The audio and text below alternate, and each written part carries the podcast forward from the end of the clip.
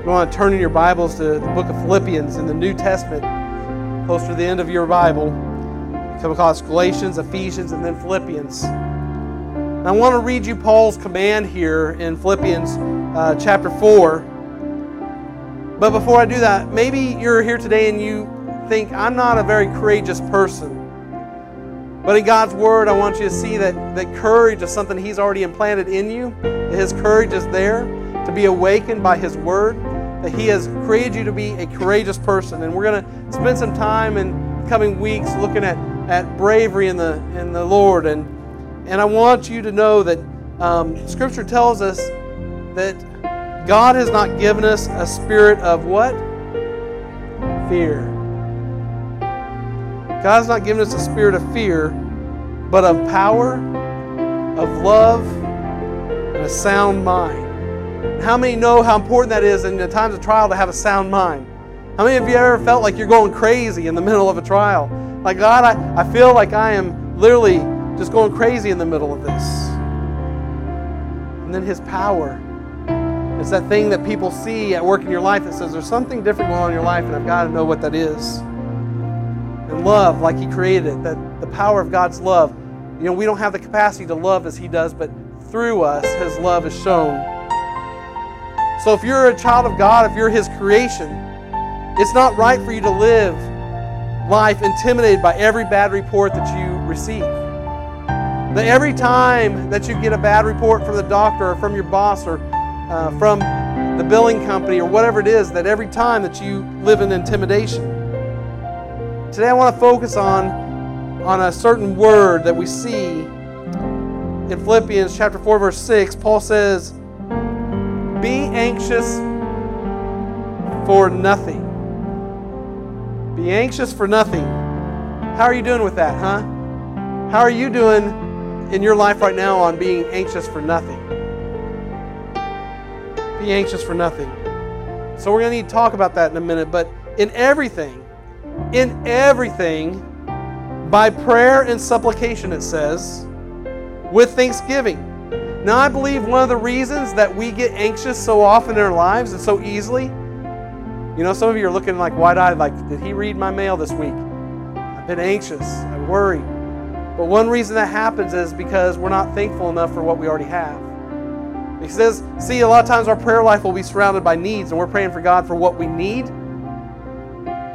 and we're never thankful for what He's already given us for what's already there as tools He's given us through His Word to be able to live victoriously. And so we're always praying, waiting for something to come, that anticipation, and we get anxiety because we're always waiting for something to come instead of being thankful for what's already there. With thanksgiving, let your request be made known to God.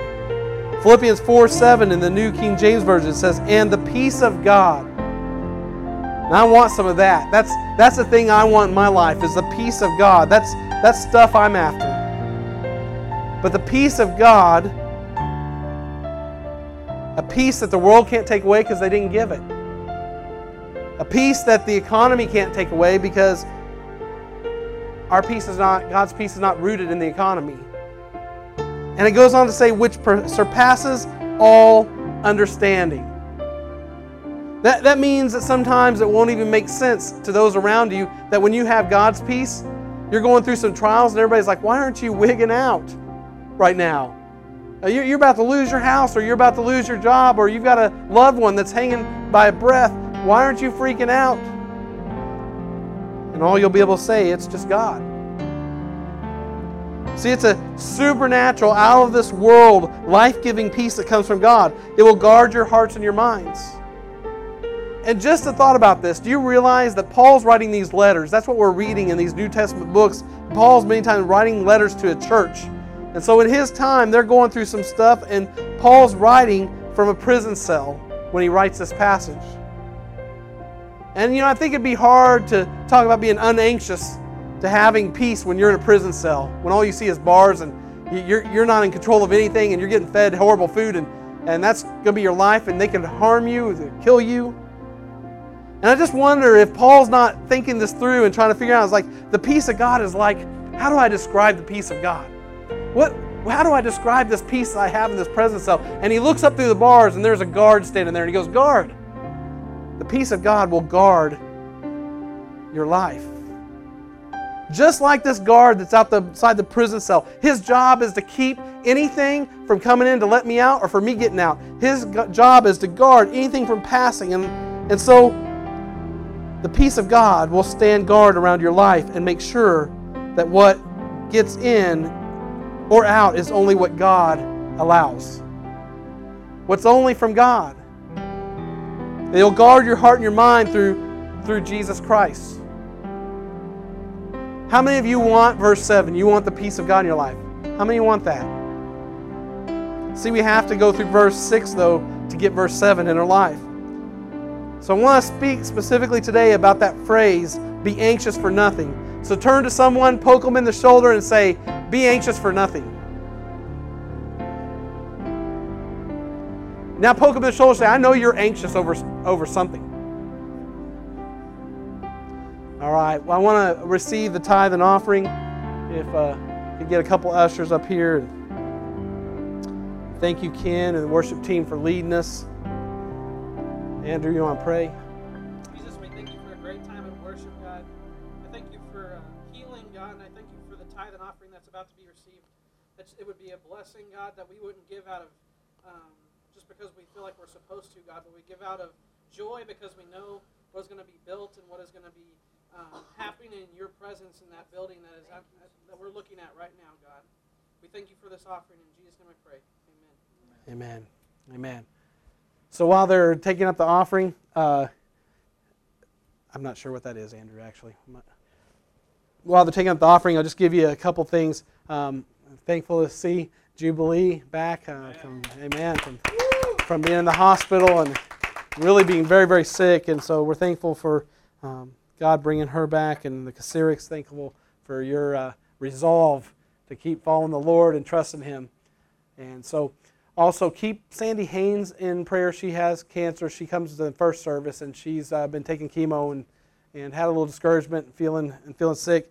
And also Beth, who has helped us in worship before, and her, uh, her and Belinda, uh, roommates. Then Beth has had surgery. She's still in the hospital.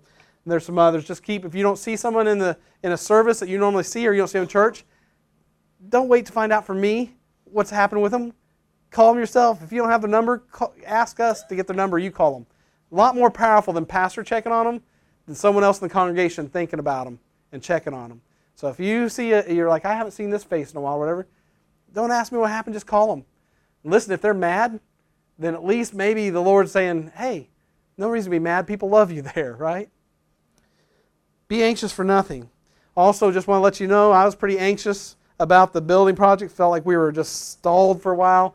But things are happening. They're probably going to be turning us, getting some power out to our RV sites on uh, Monday, Tuesday, somewhere around there, hopefully. And then uh, bring gravel in. We're waiting on a couple things for that. And get our RVers in, dig some footings with no rain this week. So pray for no rain. Amen. So things are going good. So, how many of you are excited about this sermon today, knowing it's about anxiety?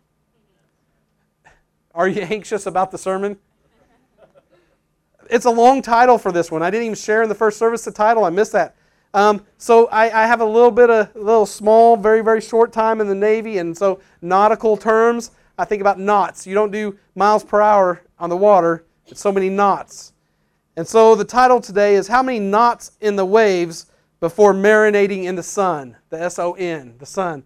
How many knots, how fast are you going to be hitting waves before you finally get to lay out in the sun and enjoy the Son of God? So,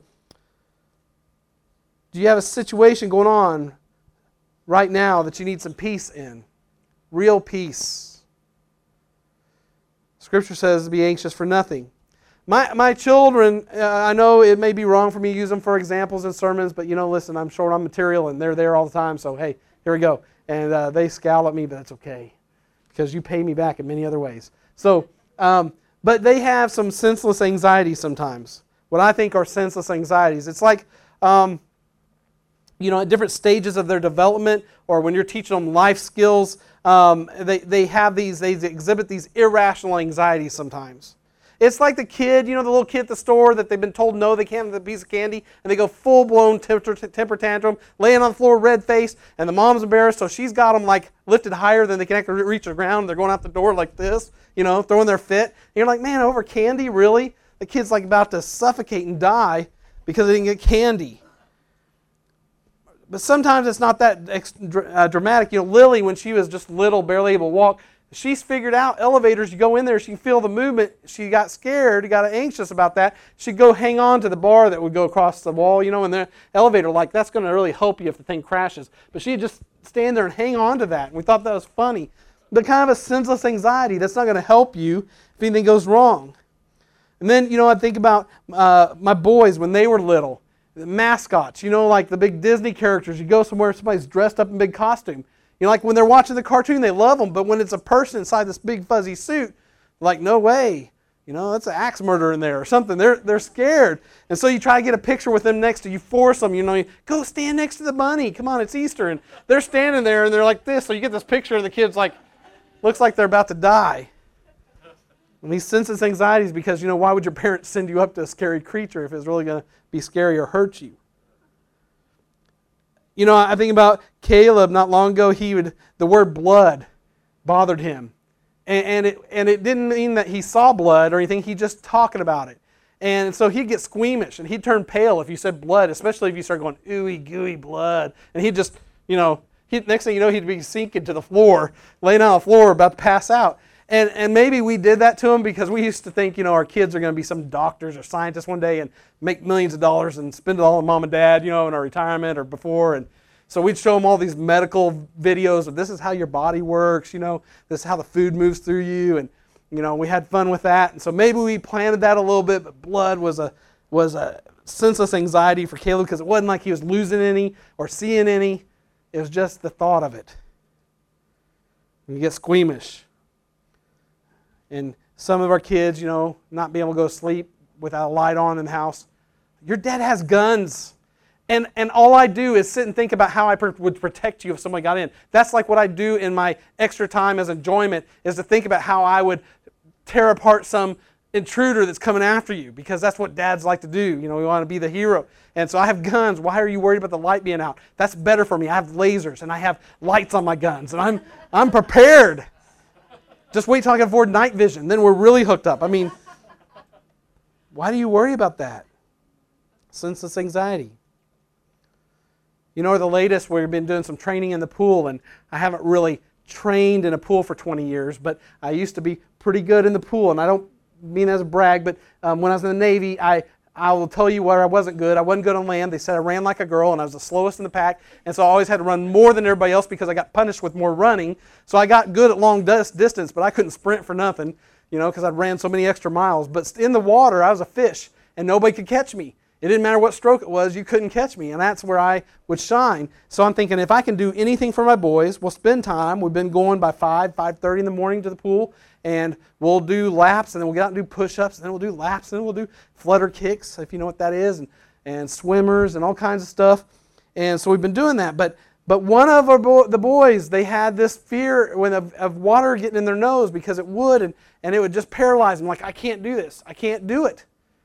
You know, this, this, anxiety. And here's the thing it's the same water. We could stand in where we're at. They could stand and get out of the water, so they're not going to drown.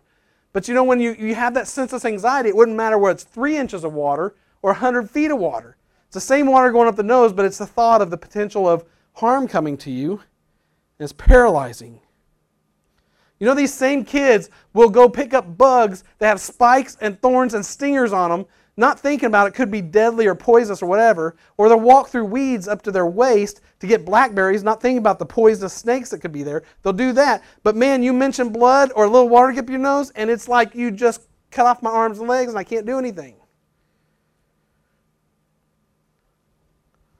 They'll ride roller coasters that literally I I don't like to do those anymore because I start thinking about the maintenance schedules and whether they're keeping up on that. And you feel a little bit of looseness in the track. You're like, yep, they got some goober that they hired and lied on his application about having experience with roller coasters. I'm going to die because of his lie. So, senseless anxiety. That's right. My wife's helped me preach up here. You can help too. But it, it's paralyzing. Lily Jean's pretty fearless, though. I will tell you that, and you know I, I brag on her. But listen, she she has one that's like kryptonite to her. And if you want to know what really gets Lily Jean, what paralyzes her is if she has the thought that she's hungry and food is not immediately available. I mean, I could tell this girl, listen, honey, you can last three minutes without oxygen. Listen to the rule of three. This is survival training here from dad. Three minutes without oxygen, three days without water, three weeks without food, and you'll still live. But she thinks three seconds without food when it's demanded, and it's like the world's coming to an end. And she freaks out. It's irrational, senseless anxiety because we've never starved our kids. So to me, it seems like irrational anxieties, and our children have those, but I do too, and we know that the body of Christ, we all have some. And so Paul says, Paul says he wants to correct that in Philippians 4. He says, There are things you're afraid of that make no sense from heaven's point of view. There's things that you're fearful of that, that in the light of eternity make no sense. There are some things that are causing you to shut down. That the things that God wants you to do in your life, you shut down and you freeze because, and they're paralyzing you, but it's senseless because, in the context of what God is doing through you, who God is in you, what you mean to Him, what He's got planned for you, it's senseless anxiety. So Paul says, retrain your brain. I want you to retrain your heart to be anxious for nothing and so uh, you're like, come on, Paul. I mean, this is preacher talk, but really, anxious for nothing. I mean, have you seen the Dow Jones? Do you know what's happened to our economy? Do you know what they're teaching in schools? Do you know what the president said lately? Do you know what these uh, libertarian, liberal, conservative, Republican, whatever, want to have a Tea Party people are? Do you know, do you know what's going on in our world between all this division? I mean, come on. Paul, Paul says, I'm in prison, bro. I mean, I'm in prison. I've been flogged and beaten within inches of my life. In fact, I thought they're going to kill me over my faith and preaching the gospel. And so I've really earned the right here. I've really earned the right to tell you that after all that, if you are following after God's purpose, you've got no reason to ever be anxious for anything. Anxious for nothing. Anxious for no thing. You know, I don't like to do a lot of complicated word studies in, in, in uh, church, and it's not because I couldn't, because I've got the resources in my office to do it, but, but kind of my theory, as well as the other preachers I've borrowed messages from, I've heard them say too, is we hardly get it right in English. Why try to worry about Greek and Hebrew, right? Why try to worry about Greek? Now, that's not completely true because there's things you can learn for that. And in this message, there is one. Because the Greek word for anxious, it's inter- interesting. It appears 17 times in the New Testament. So, uh, from my notes, I'm going to say, um, and I didn't take Greek in Bible school. For some reason, missionaries, they didn't think you had to have that. But the Greek word here translated anxious in English is merinate. So I spell that for you M E R I M for your note takers. M E R I M N A T A. Marinate. And I kind of, you know, I like to do wordplay. Jen will tell you it's frustrating. She'll be almost ready to worship to a song going down the road, and I start changing the words to make fun of the song.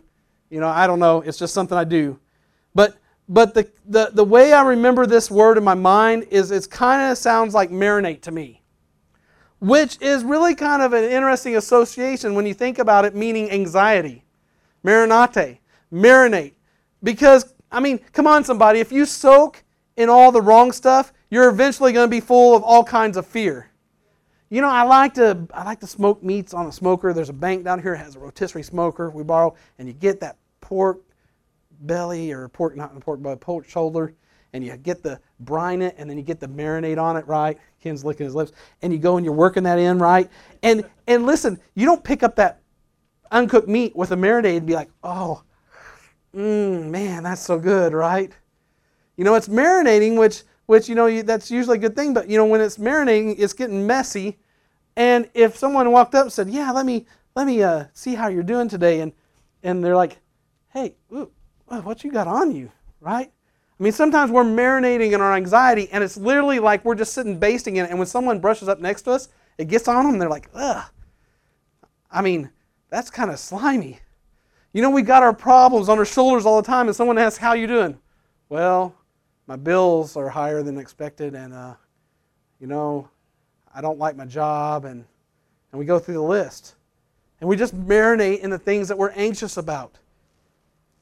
And we're soaking up all that fear.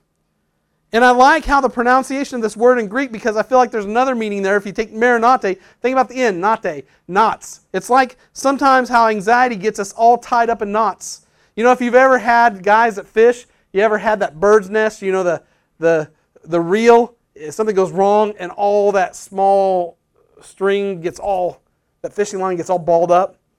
And, and you have this hope that you're going to be able to untangle that. And next thing you know, you spend so much time, you're like, nah, forget that. Snip, snip tie together. But that's kind of how anxiety works. Sometimes we just feel like we're all balled up. We're doubled up, tripled up in this knot. And it's a mess. And we're spending all of our time trying to get untangled from our emotions. And, and we're knotted up in a ball. And it really feels that way sometimes. And anxiety will feed depression. If you stay anxious so long, you begin to get depressed. And I've, I've experienced depression. It's a weird thing because even though you know you could handle some of the day, you feel like crawling up in a ball somewhere and letting the world just go by. You don't want to even mess with starting to untangle things. You just want to ignore it. You're just knotted up and you don't even know how to get untangled. And Paul uses a word marinate, do not marinate for anything. Do not be anxious for anything.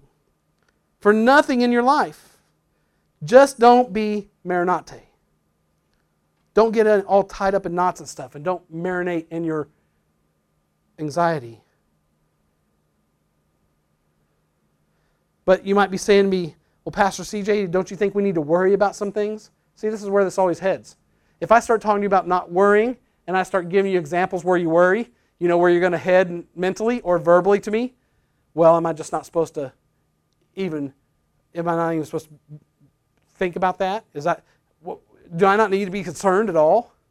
I mean, you're, you're telling me not to get all wound up and anxious about um, the elections or my job or the bills or whatever. And you're telling me that, but should I not be worried? Don't we need to be concerned about things? Yes, be concerned, but no, don't worry. And there's a difference. And here, some everybody in here needs to listen to this very carefully. If you get nothing else, I need you to get this because this is going to be a tool for your life that you need to understand. Many times we dress up our worry as concerns and pass them off to people as I'm just being concerned. The truth is, we're not letting go of some things. We're letting it kind of control us, or we're letting it be, be um, something we worry about. And so I say, Well, I'm just concerned. I'm not really worried. I'm just concerned. Well, that's not true. You just can't let it go.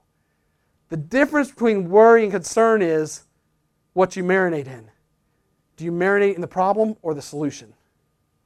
Do you marinate in your problems? Do you spend time worrying and not arresting those stray thoughts and just focusing so much on your problems, but you don't focus on God's word and the solution? And this is one of the biggest challenges that Jen and I will have. We don't we're not professional counselors. We don't do professional counseling, but as pastors, as shepherds, people will come to us and say, I've got a problem in my life, and this is what I need to do. And you listen and you hear it all, and the Holy Spirit illuminates the issue, and you say, Here's what I think you should do, and you give them the solution and they go right back to the problem. Marinate. I'm going to marinate. I'm going to stay knotted up. Because I don't, I don't trust that those words that you're saying, they're God's words. Hopefully, I'm speaking God's word to you. I can't trust that they're really going to untangle me, they're going to knot me. So I just worry, and it keeps me bound up and tangled up. So, yes, be concerned, don't worry. Are you marinating in the solution or are you marinating in the problem? Do I marinate in the battle against the liberalism and social decline of biblical morals in our culture, against my, my boss and the trials he brings on me, against the sickness in my life, whatever it is? Do I marinate in the battle or do I marinate in the emptying of my worries before the throne of God so that He can bring the Holy Spirit? And when I empty out those things before the altar and say, I'm giving it to you, God, He can fill me with His Spirit, give me the tools and the Spirit to be able to win the battle. You see, we defeat ourselves many times because we hang on to the things that are defeating us instead of turning them loose to God so He can fill us with what He needs for us to make it through the battle. You're like, well, this sounds like I don't, can't make sense of this, Pastor CJ. What are you, what are you saying? Well, well, here, let me let me help you with something else. See, Paul, this letter to the Philippians, this is to a church of that time. Paul's writing to the Philippians. Here's something interesting. Paul uses that word marinate somewhere else in there, in chapter 2, but not the same way. This word is used with two different meanings. So, this letter, he's, he's, he's sending this letter to the Philippians. He's talking about how he wants to send one of his missionary associates, Timothy, uh, to check on the church since he can't get out to check on them. And he describes Timothy. Now, I kind of feel this because, you know, if you're a pastor and you have to be away from the church, you're checking in with people that you've already kind of told going to check in or they let them because you worry about things going wrong. You know, what if I leave and the church like has a big split and turns into a cult all in one Sunday? You know, what happens if that happens? Then it's all my responsibility and I'm a bad pastor because I left for a day. But look what verse 20, verse 2, I'm sorry, chapter 2, verse 20 in Philippians. I have no one else like him who will show genuine concern for your welfare. There's an additive descriptor there, genuine concern. That means he has people who are concerned, they're just not genuine about their concern. Now, this gets difficult because in our church culture, many times what we say we want, we want I'm concerned about the lost, I'm concerned about the ministry of the church, I'm concerned about this, but it's not genuine because genuine concern means that you could be sent out to take care of the problem.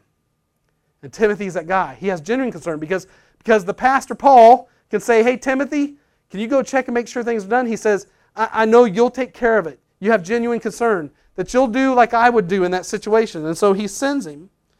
But, but guess what the Greek word translated from the English that means genuine concern? Marinate. So marinate can mean anxiety, and he uses that for the word anxiety later. Marinate in your knots, get knotted up. Marinate, how we'll use to remember it. But also, it can mean genuine concern. Now, here's an interesting lesson from this. That means that because you have the same, you can have the same situation going on, but it's how you see it. It's how you see it. Do you see it as, genuine concern? Are you looking through the lens of genuine concern? Or are you looking through the lens of anxiety? Same word, two meanings, and I think the lesson here is that it's all how you perceive it and see it. I mean, come on, somebody. This is where you need to shout because the truth of God's Word, this is where a lot of us live many times. You don't want to admit here today that you're tied up in knots many times with anxiety about what's coming or what might come. But yet, we haven't learned how to change that to genuine concern. So, part of this, we're learning how to be brave in the Lord by not letting ourselves be paralyzed by fear, which is brought on by anxiety, and marinating in our anxiety instead having genuine concern. So, again, sometimes you go through a situation and you handle it with strength and you're brave about it, and that's genuine concern. Sometimes you go through a situation and you're all tied up in knots and, and about stuff you can't do much about anyway, and that's needless anxiety. And wisdom, where do you get wisdom? From God. True wisdom comes from God. And that's why wisdom will show you the difference between needless anxiety and genuine concern. Be anxious for no thing. I think about this saint of a lady. I got to be her manager my last uh, little bit at Walmart corporate office. Her name was Deborah Evans, and she passed away from cancer, but she was a believer. And man, I'm telling you, she could get bad news from the doctor one day in the office, and you would expect any believer to need to go take some time to themselves, maybe have someone to pray with them and console them. And Deborah just like, God's got this. And she turned around and witnessed to somebody.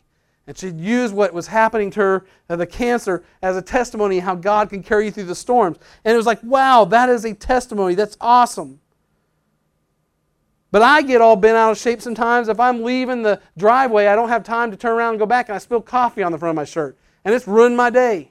I'm all anxious about the fact I'm going to have to walk around through the day explaining this big stain on my shirt. Or I get all anxious if there's a bill that was surprisingly higher than anticipated. And so now I can't concentrate on the things of God today because I'm so consumed by being anxious about that bill. And, and here's the thing that's even weird and a little bit psychotic about myself is, and recently, you know, I can be thinking I'm having a heart attack. Not 3rd of July. My, my mother and father's house. That everybody's talking and everything. I'm sitting here, all of a sudden, wham, hard pain in my chest. Wham! And it's just like, literally, it's like making my chest kind of react. And I'm thinking, And it's like where everything slows down and everybody's having conversations, and you're like, do I alarm anybody?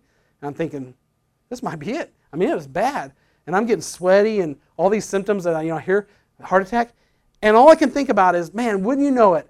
I'm not by the VA, which doesn't cost me anything. I'm here up by my mother and father. I wonder where the closest VA is. I'm worried about the bill. I'm like, I'm not going to get an ER bill. I mean, God, you'll just have to take me home now. And Jen's trying to get me there. She's on the phone by the time I get her attention. She's trying to get, trying to find out where the VA is. There's no one close. They said, just go to a hospital. All your symptoms, you need to go. And I was like, nah, just go lay down and see what happens, see if I wake up. You know, I'll just go through the pain. I'm stubborn. I'd rather not pay that bill because it's like I have a free option back home, but it's not here. And, and so I'm marinating my anxiety. I'm just like, I'll just deal with the anxiety rather than, than marinate in the solution. God's got my economy, He's got my bills, He's my provider. He's given me some doctors with some skills. Go to the doctor. See, I can say that easily now. I don't know how I'll handle that test the next time. But I've known believers who can have the worst circumstances happen to them and they say, it ain't nothing but a thing. Remember that old saying, it ain't, it ain't no thing but a chicken wing? Right? It ain't no thing. And I think Paul's trying to get us to see here in Philippians chapter 4 be anxious for no thing. Be concerned about the state of your soul. Be concerned about the state of your kids. And let me, let me just stop here and I'm going to I'm to give a little plug that's off topic a little bit about our kids. On Wednesday nights, I see some kids that come, uh, Vincent and Brittany's kids that come, and they're standing in the back, and most of these kids are this high, and they, maybe some of them didn't get raised in church. When they first came, they just looking around, and now they're getting into worship and all that. And you know, all they can see is people's rear ends. They can't see the, the, you know, the lights reflecting off of the worship team and the instruments going in there. They see people's backsides. Think about that perspective in life. You're praising God, and all you can see is the butt of life. but yet they're praising God. And a couple times I brought them up front. I was like, you need to, you need to come up here where you can see a different perspective. But, but they're praising God. And don't underestimate, don't underestimate with your children what they can grasp about God, no matter how old they are. You know, I struggle with giving my kids, don't, anybody that thinks I, am talking about you, I can't see very much past here. And, and I grew up, my parents probably gave me colors and stuff. But I struggle with giving our kids, after a certain age especially, things to keep them busy in service. Because I don't really think that they need anything else to keep them busy in service. I think the Holy Spirit can speak to them just like they do the adult. In fact, Jesus really talks about a childlike faith. I think sometimes we put too much in human psychology. What do the psychologists say? Now, listen, you know, I'm not a Scientologist here. Not, not, our Christianity is different. We believe that God used doctors and God, I mean, I, I believe that. But listen, we also lack a lot of faith sometimes. We put too much hope in doctors and human resources and not in God. And so we think, well, I know that that kid's mind developmentally, they can't really pay attention this long. Maybe they can't. Maybe they're going to annoy you. But I would rather risk on them catching a little tidbit of God's word that's going to bury in their spirit for later than to give them some little busy work so they can ignore what's going on. Because if those little kids that are this high, some of them don't even hardly say a few words, can just get the fact that there's some joy going on here and I want to get in on it, then don't underestimate the power of God to reach even the littlest lives. Be concerned about God's work in the world. Be concerned about God's work in the church. And, and be concerned that if New Song didn't exist tomorrow, would this community miss us? Would they know that we closed up? I mean, if nobody announced it for us, like Mayor Bill didn't announce it, but if we closed the doors tomorrow, would they know who New Song was and, and who these people were? That they were believers and that we were doing things in the community that was, that was changing their mindset about the love of God to a positive one? Have genuine concern, but when it comes to the other things that you have, you've got to learn. When it comes to other things that you can't control, that are just anxiety, you, you've got to let it go, man. It ain't no thing. You got to look at some things in your life and say, it ain't no thing. So let me show you this in Romans. Paul is talking to the Romans about some pretty heavy stuff. And so in Romans 8:31, it says, "What then shall we say in response to these things?" What then shall we say in response to these things? So everyone say it out loud. Things. These things. What shall we say in response to these things? If God is for us, then who can be somebody says something nasty about you. What does it matter if you're a believer? If God is for you, who can be against you? If he, you know, it's going to hurt you worse when a loved one says something nasty, but what does that matter in the grand scheme of things other than you need to pray that God gets a hold of their heart? Because it can't really hurt you because who is for you? Who can be against you? No one. He is against you. But no one, no one can come against you. Satan can come against you, but he's not going to win. We know who wins. If God is for me, who can be against me? And so that's, that's not for pride or anything, that's just confidence as God's child. It, it's being confident in what he's, he's told you from His Word. And you can have that confidence. Paul's saying it's just a thing. Look at the next verse, Romans 8:32. He who did not spare his own son, but gave him up for us all, how will he not also, along with him, graciously give, graciously give us all?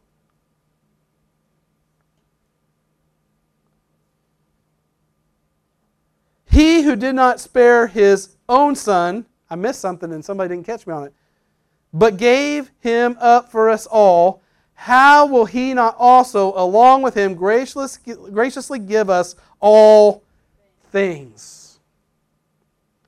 Ain't nothing but a thing. And then we skip to verse 37. He starts listing all these things. Knowing all these things, we are what? We are more than conquerors through him who loved us. Think about that. Uh, think about that guy that goes out in the Roman Empire. He'd go out in the Colosseum and they'd turn loose lions, tigers, bears, or mine, whatever it was, and he would go to battle with them just for entertainment of others. And in the end, he becomes a conqueror. And he's standing with, with skin probably shredded. He's standing there barely alive, showing his muscles with his leg on that lion. And God says, even the best conqueror even the most successful military conqueror, we are more than that. More than conquerors. Now, you're talking about Paul, right? And, and so, you, you, Paul, what are you talking about? I mean, uh, are you talking about spilled coffee in my shirt, how I react to that? Are you talking about, you know, bills that are surprisingly higher? Are you talking about a uh, near heart attack that I think I'm having and not want to pay the ER bill? Romans 8.38 goes on and says, I'm convinced that neither death nor life, neither angels nor demons, I mean, this is heavy stuff, that neither death nor life, neither angels nor demons, neither the present nor the future, nor any powers, and let me just put a blank here for you, nor any thing. That means all creation, whether it's bankruptcy, joblessness, homelessness, addiction, whatever, that, that's nothing too great, nothing too overpowering, that, that nothing you need to be anxious about because God's got you. It ain't no thing. Romans 8:39, neither height nor depth, neither height nor depth. No matter high, how, high, how high you go or to the lowest depths, it's just a little water in your nose.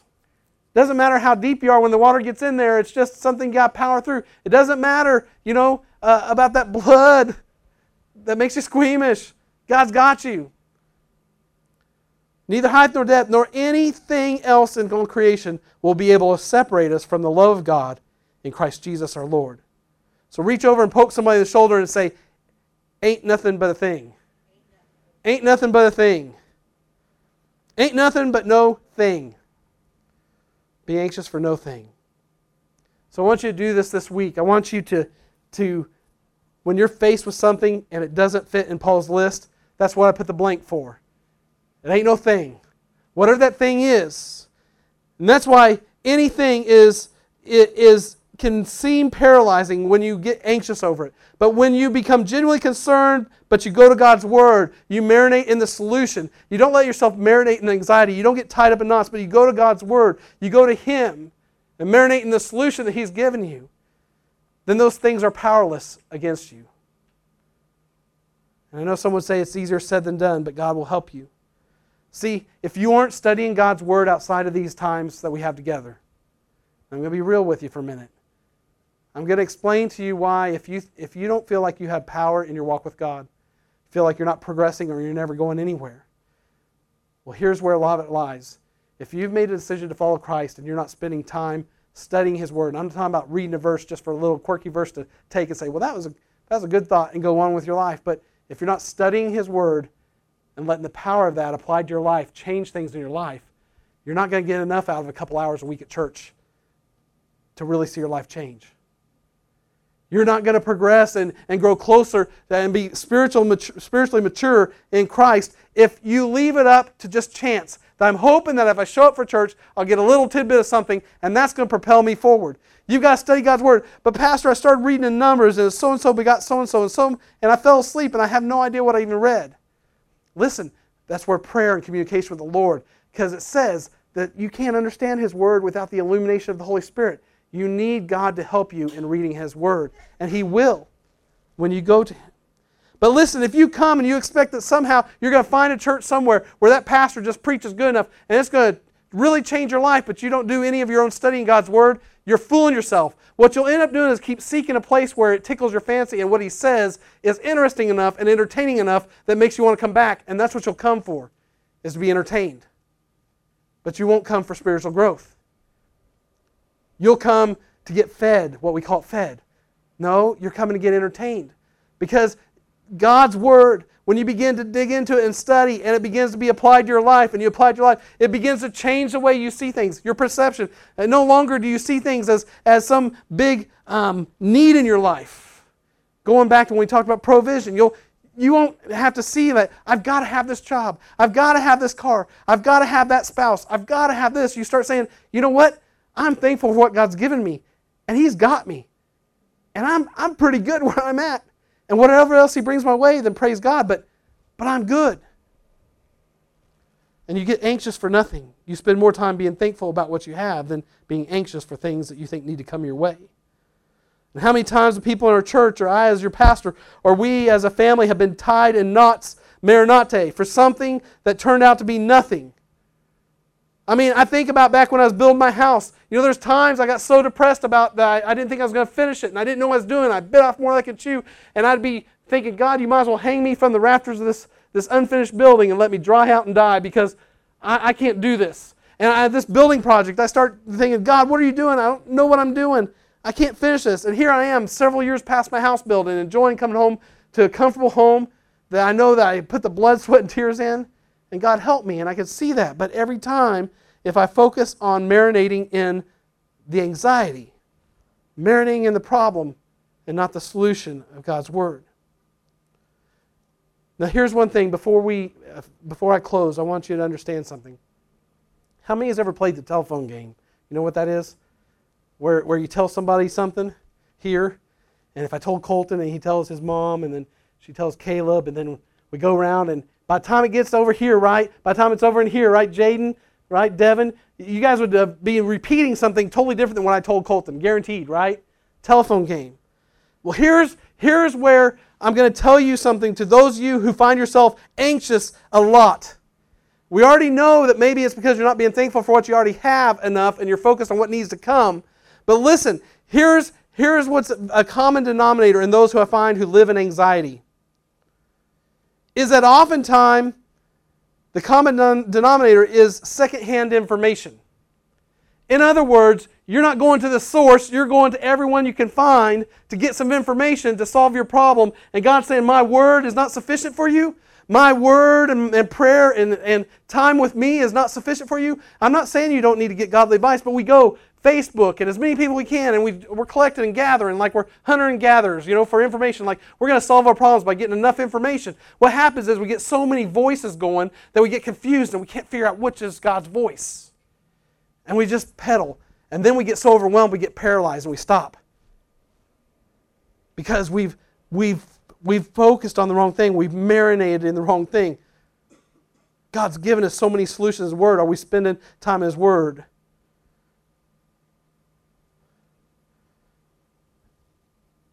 And here's the crazy thing the other common denominator is on the other side of the storm. In the second part of this message next week, we'll get into about the storm. But in the storm of life, when you're going through a trial, here's another common, common denominator. When I got done with my house, I'm like, man, I wish I had all that time back that I worried and fretted over that. The sleepless nights, that was really a waste because God carried me through. I wish I could get that time back. And that's a common denominator. You get to the other side of it and you're like, man, did I really just let myself freak out and, and really not trust in God and really not take His word at heart? And I just let myself get anxious about all these things. And sometimes we're anxious for nothing. Joyce Myers, I don't quote her a lot, don't really listen to Joyce Myers, I don't have anything against her, but this is just a little Joyce Myers for you that do. Joyce Myers has a saying, she says, Worry is a down payment on a problem you may never have. Worry is a down payment on a problem you may, ne- may never own. It's like you going down and, you know, getting a loan for a car that you're never going to drive. You may never drive it. You're just going down there and get a loan just in case you ever decide to go get it and drive it. So next week we're to, we, you know, we talked about before about what's what's Satan's what's Satan's battle plan is destruction. Kill, steal, destroy. What's his strategy? Well, in this case, it's to make you anxious about everything. Next week we're going to get into tactics. How do we how do we really get into the nitty gritty of not being anxious? I've given you some tools. I've given you some thoughts and things to go over. But but next week we'll get into the tactics. How do we not be anxious? These things are paralyzing. Listen, listen closely. I look around at every face in here and I know names. I know folks. I know you love the Lord, and I do too. And I struggle with this very same thing, so I'm not trying to step on your toes. But but we go back to the things I keep asking where's our fruit? Where are our disciples? If you're a believer in Christ, God has not created you to not have disciples. He has not called you into relationship with Him to not create disciples. The great commandment, right? The great commission, I'm sorry, the great commission is to go and make disciples. That means it's not a matter of, that's not my gifting, Pastor CJ. I just don't talk to people and that's not my thing. No, that he's saying then you need to let me change you so it is your thing because it is every believer's thing. When the Holy Spirit came on them in the upper room in Acts and they got baptized in the Holy Spirit, they went out with boldness. The Holy Spirit helped them with the boldness go out and make disciples. Some of you young people, you may be burnt out on church and church culture. Can I tell you, I am too. We're there together. I am burnt out on church culture. I'm not so sure that sometimes we don't have a lot wrong in how we approach church compared to what God meant for the New Testament church. I'm not saying we're not doing it for we're doing for nothing. I'm not saying that we're wrong in everything we do. We have a great time. The Holy Spirit's here. He's working on us. But I'm just saying, ideally, I believe a lot of times we're on the wrong track because we make things important about the consumer mentality, like what we're, what we're going to get, like when's the next fellowship and when's this. Those are all good, but our drive is about things that that feed our needs instead of just being thankful for what I got and pouring into others. And I'm going to say it again if you can go to any body of believers and you can go for months and months and months and you aren't learning anybody's name or what's going on and you're not you're not becoming in some way tied to someone i don't care if it's through messenger on facebook or if it's through text or it's what but if you're going on in life in a body of believers without making any relationship with others it's broken it's broken for you. But I have enough friends. I have my own circle. Yes, Jesus had his 12. Jesus never stopped ministering to others. And if God put them in their, in, his, in their pathway, they ministered to them. Right? They went off for rest. They took vacation from all that. Jesus had to get away when the crowds, but what I'm telling you is these are keys to bringing your relationship with God alive. It's not our duty or task. I'm telling you, you get into His Word, you let His Word start impacting your life and change how you change how you see things, change how you interact with people. Let it really begin to change direction in your life. You aren't anxious about things because you're thankful that God's got you where He's got got you. He's He's got you right there for a reason. But you begin letting Him focus you on the solution, marinate in the solution. Why don't I have fruit in my life? Why don't I have fruit in my life? Well, I don't want to be anxious about that, so I need to start thinking about a solution. God's word says maybe it's because I'm focusing on myself too much. Maybe I'm looking at the splinters in everybody's eyes and it's causing division between me and others. And I need to look at that scripture that talks about taking the plank out of my own eye before I take the splinter out of somebody else's. There's a wealth of information in God's Word that starts to teach you. This is why, this is where my roadblock is. This is why people's lives aren't being changed. You know what one of those awesome things is? Is recently I was talking to someone in the church and we're having a conversation. and I'm starting to try to, to speak some truth to their life. And the Holy Spirit, I could just literally sense a moment the Holy Spirit took over. And I looked them in the eyes and said, You're not going to be able to go to sleep tonight and forget this conversation. These are the words God's going to put in your heart. And I'm saying that with such confidence. I'm like, I've, i was like, I, that better be the Holy Spirit. Because otherwise I'm a liar. They go to bed and be like, Oh, I slept fine. I didn't remember a word you said. But no, I knew. And I know that this person is not going to be let, let loose of those words because the Holy Spirit interjected that time. And see, that's the thing. You want fruit in your life? You have to start turning over control, make yourself less, give Him opportunity to, to bring those gifts into your life and to start speaking into people's lives. Okay, we're going to, I said I'm going to close. I want to tell you one other quick story about myself. And, and I, I almost feel funny not waiting until my dad's in the service to do this, but there was a time when me and my dad didn't hardly speak to each other as pastor and son. We could walk through the church building where he pastored and pass each other and not say a word. And there was this uncomfortable cloud. And my dad, uh, later I found out because of the way he was raised and grew up, my dad, it's, I'm not blaming him. He, he just didn't learn from his, his dad died when he was 17 and he had some rough things go on, lived in his car on the streets of Tulsa for a while. And, you know, he just had it rough, and so he didn't get a lot of that help in how to have those relationships with your kids. And I got bitter. And church people tell me I need to be perfect because I'm the pastor's son. You know, while they're not watching their kids tear the place apart behind them. But they're really focused on the pastor's kids and every little thing they do because their, their expectations for them are higher. And so I got bitter and bitter at church people. And you know, I really began to look at God. I didn't realize it, but I was looking at God like I did my earthly father. And I just thought, man, all, he really doesn't have anything to say to me. He can't even say he loves me. He can't even speak audibly. I mean, they're telling me about this God, but he, I can't even hear him. And I remember the first time I was going to James River Church when there were about 2,500 people. When Jen and I met there, 10,000, but I went there when there were 2,500 people. And they had an evangelist speaking, a special speaker.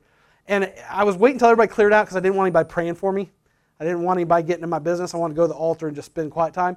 But he had this conversation going up with some, one person. Everybody else cleared out. And I'm like, I got tired of waiting. So I'm like, well, they're talking. So I start down the, towards the altar. And it's kind of sloped. And as I'm getting this, this auditorium that seats like 2,500 people, I'm walking. It's like the guy's back was turned to me, but he just stopped like he got a message. And I happen to look up and I see him kind of stop and he like turned around because I don't think he knew anybody else was in there. And he sees me walking down the aisle and he points at me and says, that God told me that until you get your relationship with your earthly father right, your relationship with your heavenly father will never be what it's supposed to be. And he had no idea what I'd been struggling with. Never met him. And boom, I didn't make it to the altar. I hit the floor, just cried and cried. And he never came over and prayed for me. He, like the Lord even respected the fact that I was just needed to deal with it between me and the Lord. Poured out. And you know, not long after that, my dad had um, what they thought a heart attack, and he was in ICU. And I went up there and sat with my dad. And I'm in Bible college, by the way. We still don't have a relationship. I had siblings in my family tell me to quit pressing for a relationship with my dad because he, it's just going to aggravate things. Because if you push too close with dad, it just aggravated things. And I said, I'm not accepting that. I know God can do something. And me and my dad began talking about ministry, and he began to share his story with me that I never even bothered to ask. And God broke my heart for my dad. I didn't look at my dad as that preacher anymore, or just my dad but as a child of God who has had his own struggles, has walked his own journey, who's had his own hurts. And God's given me this wonderful gift of a man who has traveled through the worst adversities in life and came out more than a conqueror. And the respect came, and the love for that man came, and I can hug my father now, and we say, I love you. And I look for every opportunity to tell him, I love you, Dad. And I cherish those moments we went to see Lily's second ballet uh, ballet practice, and you know God starts tuning you in to how to minister to even your own family. I'm sitting there. This may not sound like a big deal to you, but I'm focused on my girl, and I'm just watching. I'm taking videos, and something made me turn and look. And I see my dad with this look on his face, and he's sitting there. We're on a hard bench, and I realized he was miserable. He was trying to do this for his granddaughter, but he was miserable sitting there.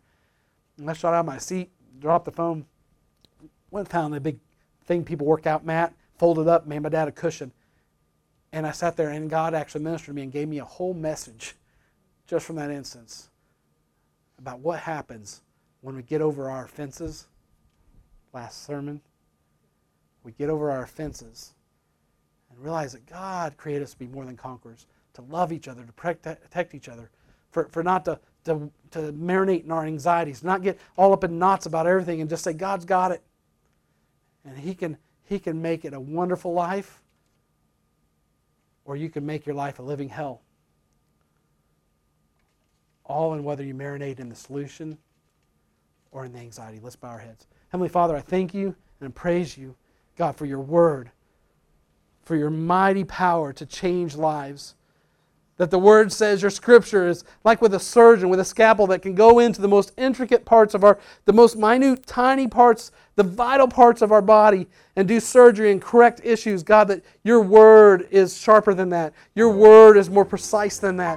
That those things that we struggle with in our lives, that right now your Holy Spirit has gone deep into the recesses of hearts in this room that, that things that hurts and offenses, Lord, anxiety, things that we're holding on to, we're marinating in the things that keep us paralyzed, that we can't move forward because we just feel overwhelmed, that we go to all these other sources instead of you, God.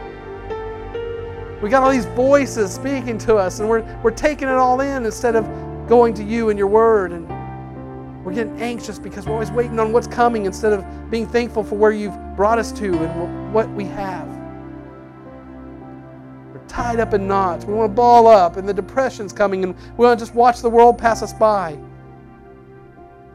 Lord, I pray right now in Jesus' name that no one here, that the enemy would be bound, no one would reject the moving of the Holy Spirit in their heart. While everybody's got your head bowed, I'm going to ask a very pointed question to some in this room. You know that you don't have a relationship with God in your heart. You know that He's not Lord of your life. You know that you're not turning your life over to Him, you're trying to do it on your own, and you're tired and you're weary, you're burnout, your emotions are gone, and you, you're tired of living life dried up, and you need a fresh. You need a fresh relationship with God. You need something new in your life. You need God to come in and renew your spirit and bring life from death. If that's you, I just want you to raise your hand so I can pray for you you need the Lord to come into your life.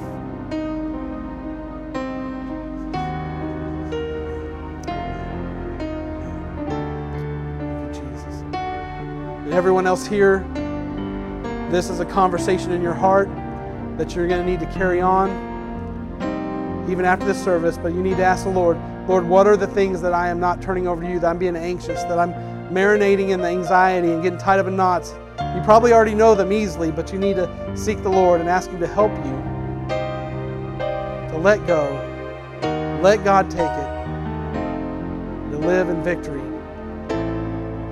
For any that raise their hand to accept the Lord as their Savior, I want you, you don't have to pray exact words. You pray from your heart.